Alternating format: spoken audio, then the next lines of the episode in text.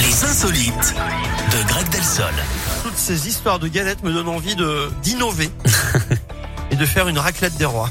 Ah, pourquoi pas Eh C'est-à-dire eh, du c'est- fromage fondu sur la frangipane Ça va être un peu non, indigeste, mais non non, non, non, mais une- vous mettez une fève et du fromage fondu, quoi. D'accord, ok. J'en sais rien, On vous garde la cachez- charcute, on garde le... vous D'accord, cachez ok. Une fève dans la patate et puis basta, quoi. non, c'est un concept. Ouais, Franchement, pourquoi je pas. pense que ce serait pas mal. euh, la Ouais. raclette des rois, je, Bah, écoutez, je pense on fait que ça je ce tiens un soir truc. chez vous, il n'y a pas de problème. je vais travailler le dossier, mais Ouais. je pense que je tiens un truc. Bon, bah, Bon, merci on pour parle de quoi l'invitation ce matin soir, Eric, en tout cas. Merci Je beaucoup. vous en prie. Allez, on y va, Greg. Alors, file au Japon avec cette vente aux enchères à Tokyo. Un thon rouge a été vendu 257 000 euros pour le nouvel an. C'est deux fois plus cher que l'an dernier. C'est le banquier de l'acheteur hein, qui va se faire des sushis. En tout cas, on peut dire que le Japon hausse le ton, littéralement.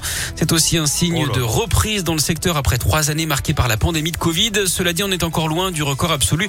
2 700 000 euros pour un poisson, c'était en 2019. Après, euh, celui qui a payé était un millionnaire. hein. Pour lui, ce n'était pas vraiment la mer à boire.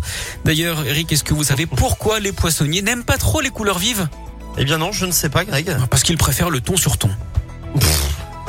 Merci, n'importe quoi. À tout à l'heure. À tout Greg. à l'heure Maneskin et Big Flo.